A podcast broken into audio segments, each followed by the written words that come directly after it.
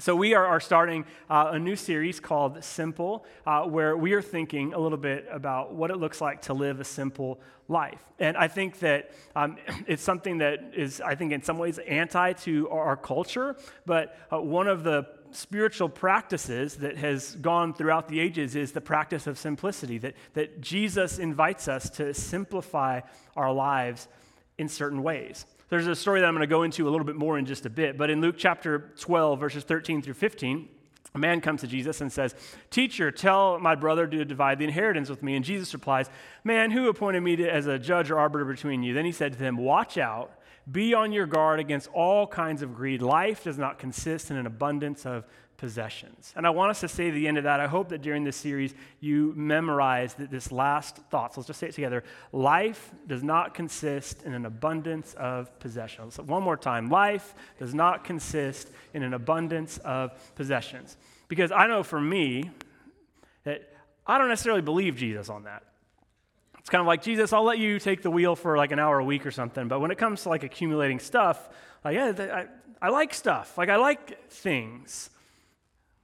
And Jesus says to that crowd and says to us still, life doesn't consist in an abundance of possessions.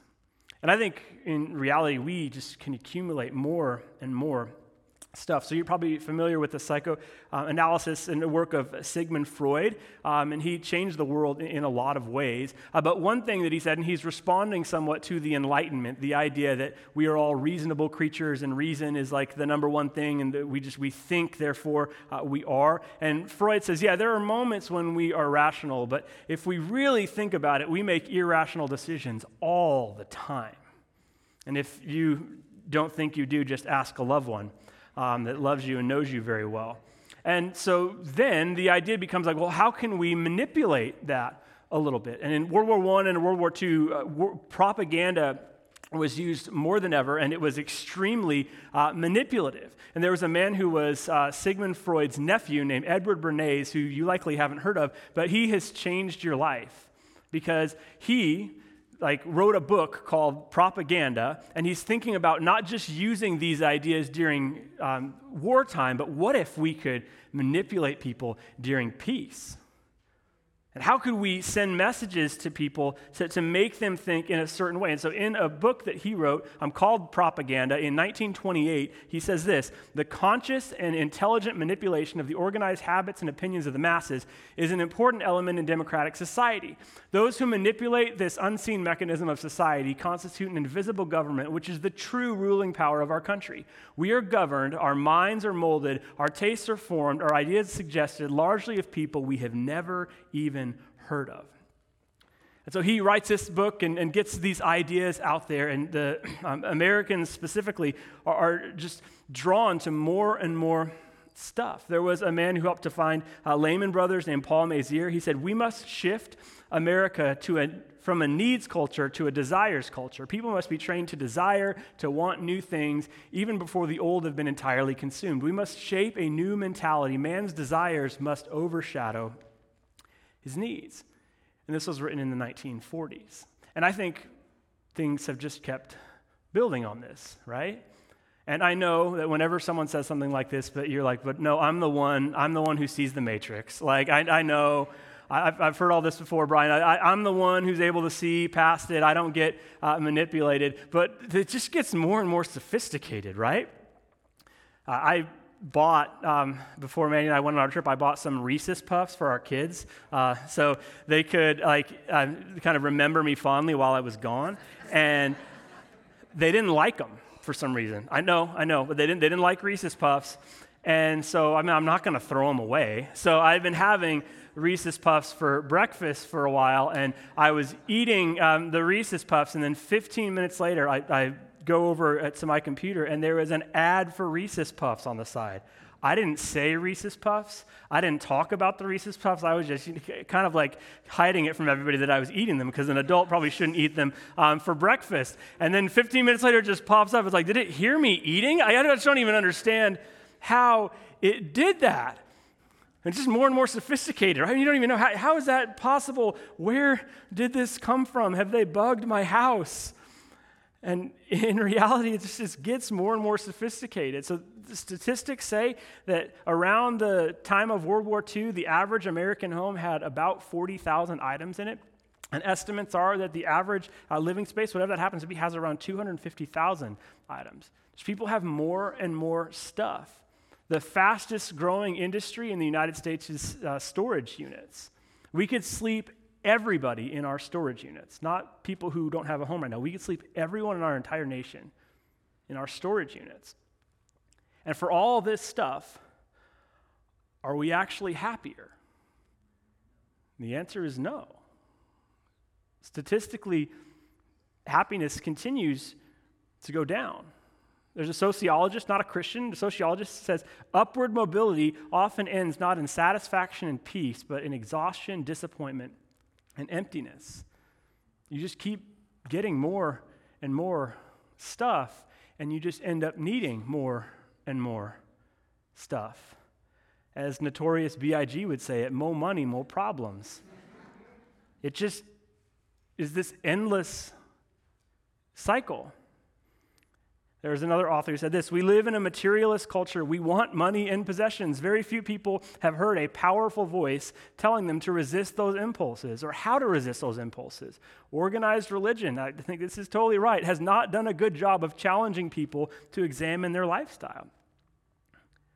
I think organized religion hasn't done a good job of helping us think about simplicity a little bit. What does it look like to maybe want less? Or to live a life that's just not so crowded.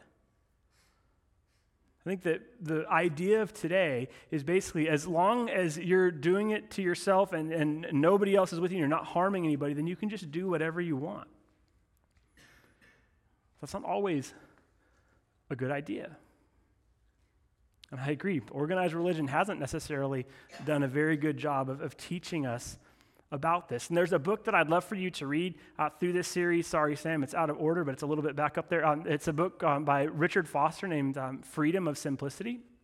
And I would love it if you uh, read this. I'm going to be talking about some ideas from this book. But if you have a chance to, to pick it up and read it, as usual, my offer, we could grab lunch or coffee and, and talk through uh, some of the ideas. Um, it's just a book that talks about this concept that has been a Christian concept forever a simpler, more focused life would bring you more joy.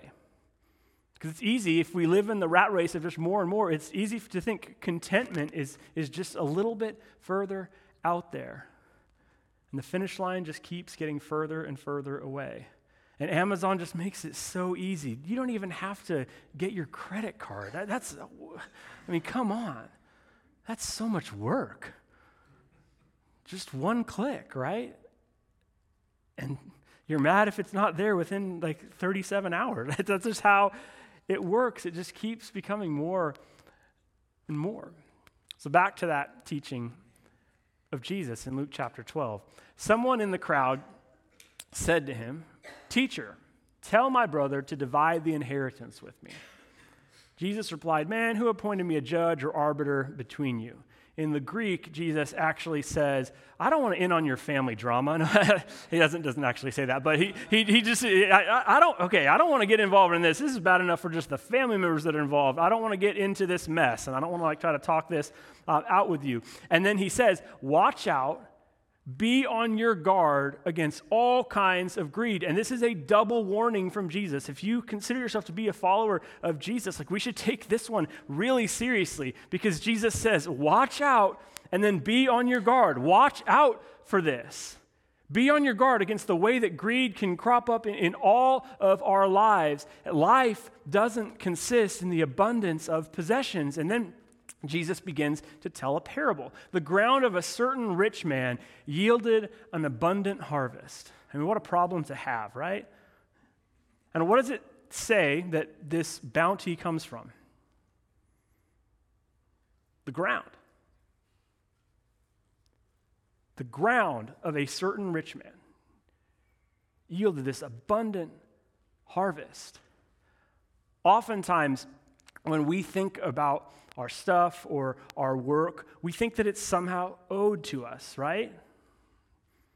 We think that, oh, I, I, worked hard, and I know, like you work, you know, 60 hours a week. It, it's hard. Um, you do some, some grunt labor. You, you work hard, perhaps, for the bosses that you have, and sometimes your bosses are terrible, and sometimes that might mean you need to switch jobs. But like when Jesus is helping us to think about whatever it is uh, that we have, he's reminding us from the very beginning that it was the ground that gave that gift to you. And I know that you work hard who gave you the chance? It's likely that if you're working full time today, that you, you know, finished high school, that maybe you got a college degree, and someone paid for you to go to school for four years. Maybe you're still paying it back a little bit. You are, are blessed, even though there are issues with America. It's a place with opportunities. I mean, who chose that you were living here in this time and in this place. And I know some of us are, are more blessed than others. I like to say that um, I was born on third base, and I try not to think I hit a triple. Like, I, I know that. And I know there's different levels in this room, but when it comes to the blessings that we have, do we recognize sometimes that it's not just all our hard work? That there are some systems that we are a part of that are blessing us. I know for me, I, I, did undergrad for four years, then I went to grad school, so I had seven years of education. You know, what a blessing, right? It's easy to think, oh, I, I work so hard for this, but this from the very beginning reminds us there's a lot of stuff that's outside of your control. There's a lot of stuff that you maybe aren't even aware of. It is helping you to this space. So Jesus tells us this story. He has an abundant, I mean, what should I do? What a problem to have. I just have so much stuff. I have no place to store it all. And it continues. He says, This is what I'll do. I will tear down my barns and build bigger ones, and there I will store my surplus grain. And I'll say to myself, You have plenty of grain laid up for many years. Take life easy, eat, drink, and be merry. This is this guy just talking about himself, and what we can miss a little bit is it's just like my, me, and I. It's just like over. It's like, oh, what will I do? Like with all my stuff and all my. He's, he's so focused on himself, and then he comes up with this plan, and Jesus gives this warning. This very night, your life's going to be demanded from you. Then will you get what you've prepared, all this stuff you've stored up. This is how it will be with whoever stores up things for themselves, but is not rich towards God. Jesus says, Watch out. Be on your guard against all kinds of greed. Because it's subtle and it starts with you know, just, just one step in a certain direction, and you end up in a place that you wouldn't have intended. How in your life, and this is something you can just ask yourself, how, how am I practicing richness towards God? How am I entering into a story that, that's bigger than myself? Because this guy, he just said, let me tell you all about all my plans and all this stuff. And it's easy for us to, to look at, at somebody or to look at somebody who has way more than us and think, oh, they, they're so greedy. But it's important for us all to examine our hearts. Scholars say that, that Jesus talks about money or possessions a quarter of the time. So, one out of every four verses where Jesus is talking, he's talking about money and stuff.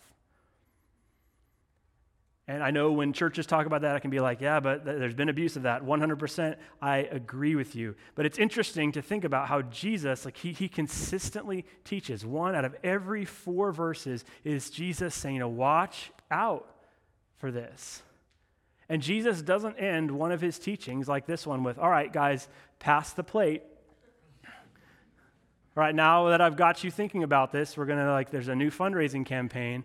Uh, please make your check out to Jesus Ministries. Um, it's a 501c3. Uh, you'll get a tax deduction at the end of the season. Now, Jesus isn't doing it to raise money for something like in that time and in that space, though uh, there are some people, there's some, some, women actually that are mentioned. They're like funding Jesus' ministry. So uh, Jesus had some ladies running the show uh, behind the scenes. Uh, but, like, when he, he talks about it, because he wants our money and our stuff not to have us.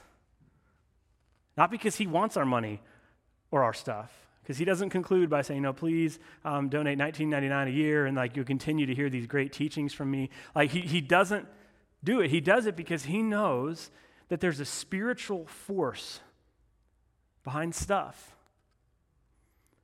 Everyone who I have ever I've been in contact with who goes and, and spends time in parts of the world that are, you know, third world countries, countries that, that are struggling, consistently everyone comes back and say, there's just a joy there. There's a simplicity about like the, the way that people just enjoy things, and they don't, they don't, they don't have all the toys, they don't have all the stuff, but there's just a joy that comes. And Jesus says, yeah, there's a, a way of living that's deeper than just getting more and more stuff. In Matthew chapter 6, Jesus says, You can't serve two masters. You can't serve both God and money. And that's a bit odd to me because I think I would say you can't serve both God and Satan, or you can't serve both God like evil things in the world. But Jesus says this is going to be in competition for your heart. So I'm going to have to consistently teach you about it over and over again. And what Jesus is inviting us into isn't a worse life, it's a better life.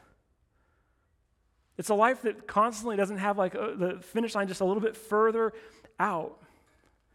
And can we trust Jesus on this? The life doesn't consist in the abundance of possessions. There was a, a Christian virtue that was developed early on called frugality.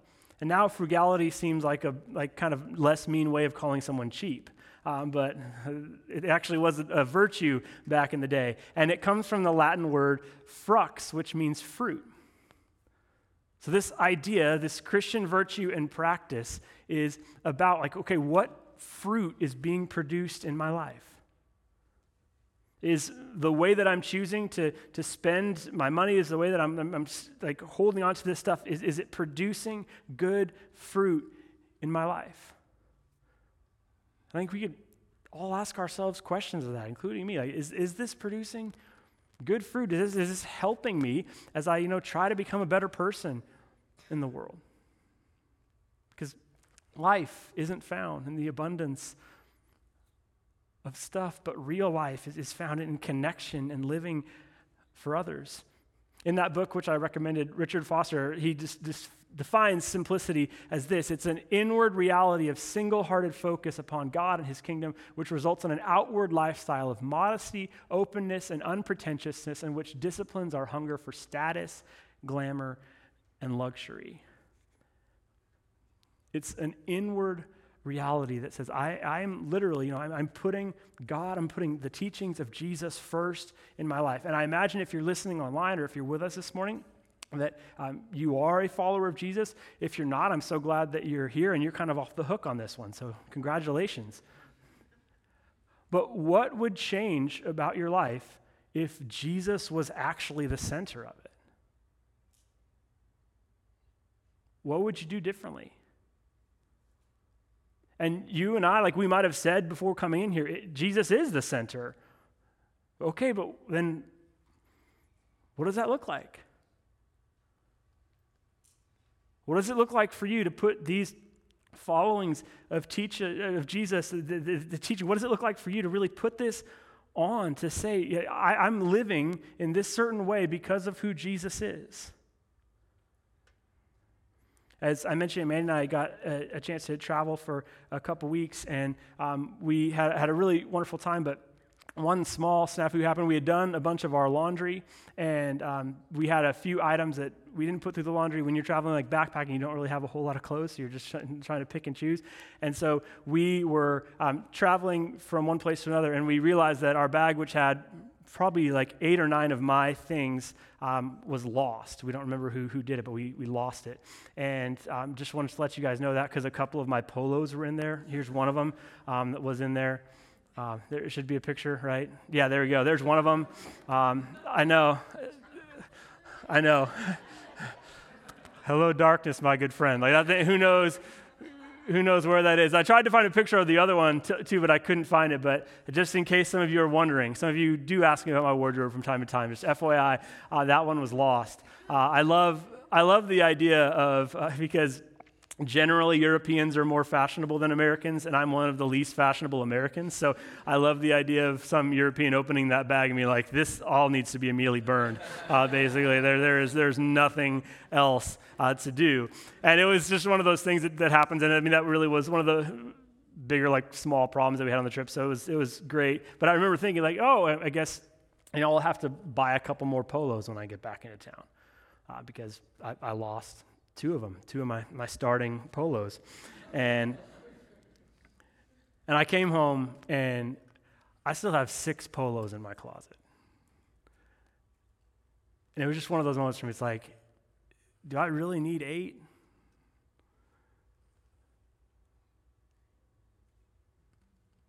Life doesn't consist in the abundance of polos or in the abundance of anything. When I think about like how, how my, my knee jerk response to that, you know, very small issue, but my knee jerk response was, I'll, you know, I'll just, I'll have to buy more. And that's where I think the problem is. Because most of our lives, if, if we don't allow ourselves to really think about it, like our, our problems are generally solved with like pulling out a card, you know? It's not cash anymore. But I got a problem, okay, I just, I'll just pay for it and subtly, I think you can start to believe that real life is found there. So, I challenge for you during this series, and we're going to talk about some different ideas and concepts around simplicity, but I just want you to simplify your life in, in some way. One of my friends in ministry, uh, he actually, uh, once a year, uh, he puts all the clothes in his closet. He hang, hangs like turns the hangers around a certain way, and then after two months, whatever like hasn't been turned around, so he hasn't worn it, he donates and just gives away. So that could be an idea that you do. Maybe just deleting an app on your phone because you probably don't need to be that connected to whatever that thing is. Or maybe it's to fast from food for know, a meal or two a week and just say, I, I want to, like, recognize. Jesus says after he's spent time, I love the Gospel of Luke. It says, after Jesus spends his time fasting in the desert, it says, and he was hungry. And it's like, yeah, of course he was hungry. but Jesus' response is that we don't live on bread alone. And I think in reality, like we, we kind of do. We've, we've had enough bread in our lives, and most of us, and it's easy for us to start to think that that is kind of what we're living for. So, my challenge for you is just to think of, of some practical way that you can simplify your life. And we're going to continue to talk about some different ideas.